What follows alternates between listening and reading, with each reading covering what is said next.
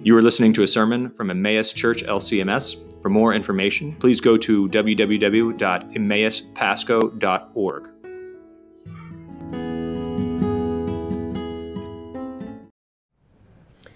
In the name of the Father, and of the Son, and of the Holy Spirit, Amen. A decree went out from Caesar Augustus that all the world should be registered.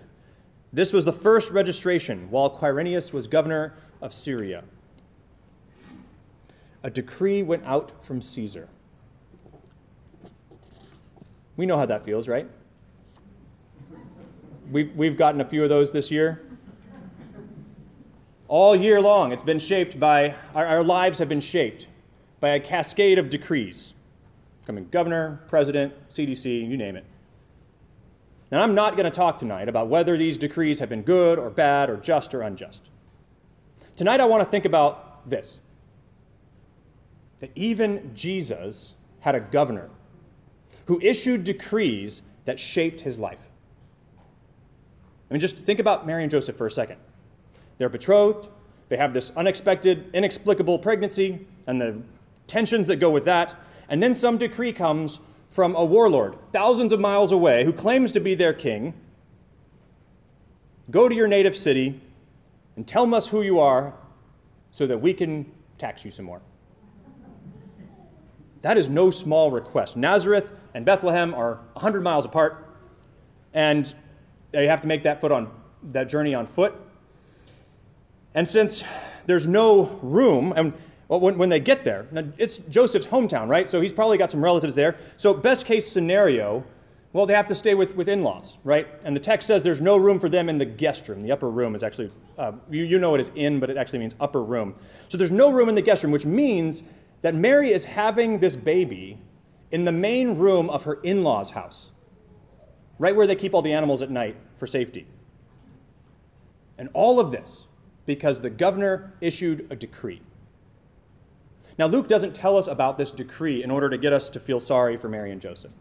He has a specific reason. He tells us about Augustus's census and Quirinius's governorship in order to show us that the story of Jesus is firmly rooted in human history.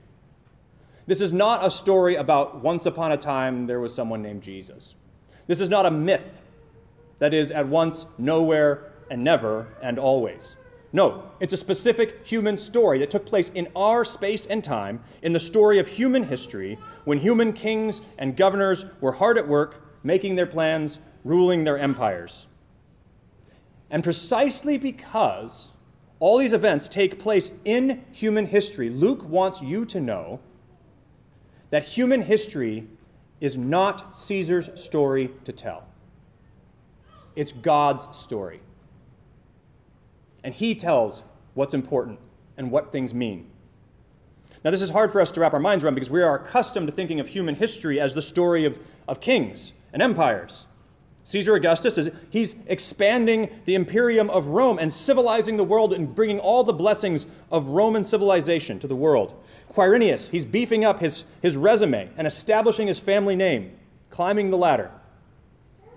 And behind, but but behind all their edicts and decrees, whether they're good or bad or just or unjust, the true author of history is weaving their actions into place in his story their decrees ensure that God's king is born in Bethlehem according to promise. Caesar and Quirinius think they know what they're doing. They think they know why they matter. They thought they knew what was going on, but all of that was born of a pride, born of ignorance. And that's not something that's unfamiliar to us either. We know what it's like to think that we have control of our lives. I mean, you are making your own plans and issuing your own decrees in your little world. You're building your career, making your legacy, shaping the world according to the way you think that it should be. And you think, you think you know the meaning of your life.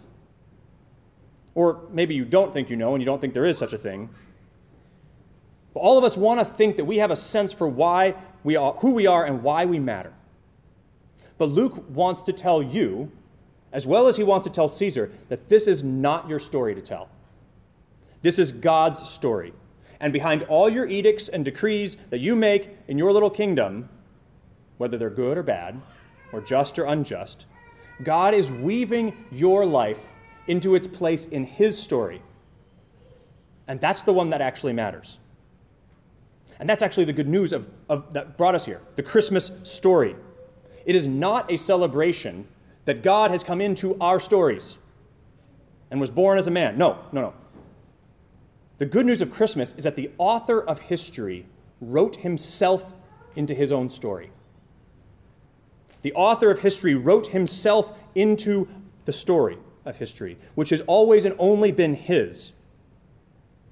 On Christmas Day, the word that formed the worlds, John says, he who holds all things together, he took on flesh and blood and was entered into our place and time and was born as a child among us as the author of history to tell us how this is all going to end and to bring that end about himself. One of the things that he has to say to us, one of the reasons that we need our author to write himself into the story, is that our story is, is far more tragic than we realize. Inveterate optimists as we are, we think that we can actually fix ourselves, or at least our world. Maybe just our homes, our country, or our community. Maybe we don't have the pride of Caesar, who thinks he can fix the entire world, but we still think that we can shape the world according to our desires and our idea of what's good and bad and right and wrong. But Jesus comes to tell us a darker truth. Everyone who sins is actually a slave to sin.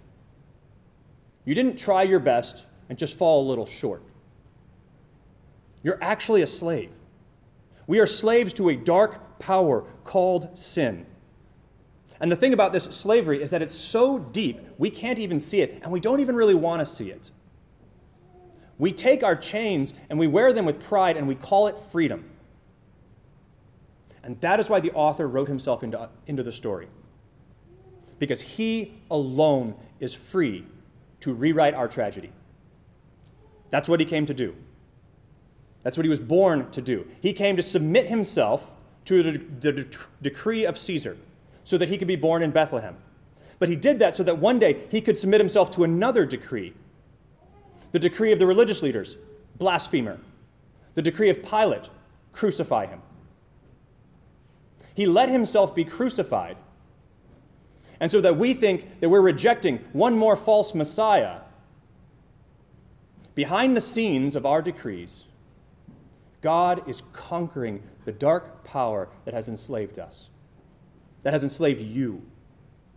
Behind the scenes of Jesus' cross, on which one more Judean peasant was murdered by the Romans, God made peace with his entire creation. That's what Jesus did. He issued his own decree from that cross. He called you who you are child of God, forgiven and free. So believe him. He's actually the one writing this whole story. He knows how it ends. And when you believe him, when you, when you have faith in this child in the manger who tells you your story, he actually, he actually gives his own story to you. Your life becomes his life.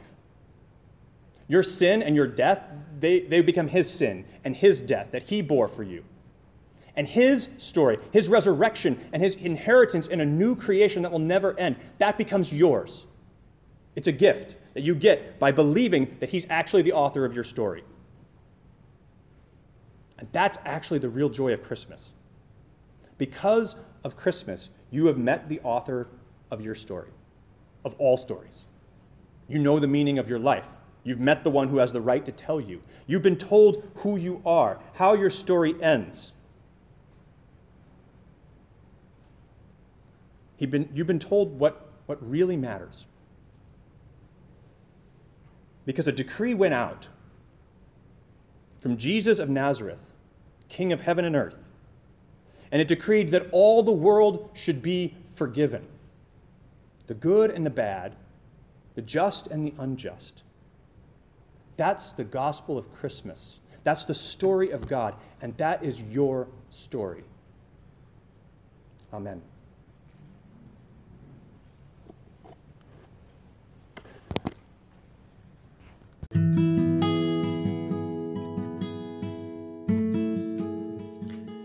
This has been a message from Emmaus Church LCMS. We thank you for listening and invite you to find out more by visiting our website at www.emmauspasco.org.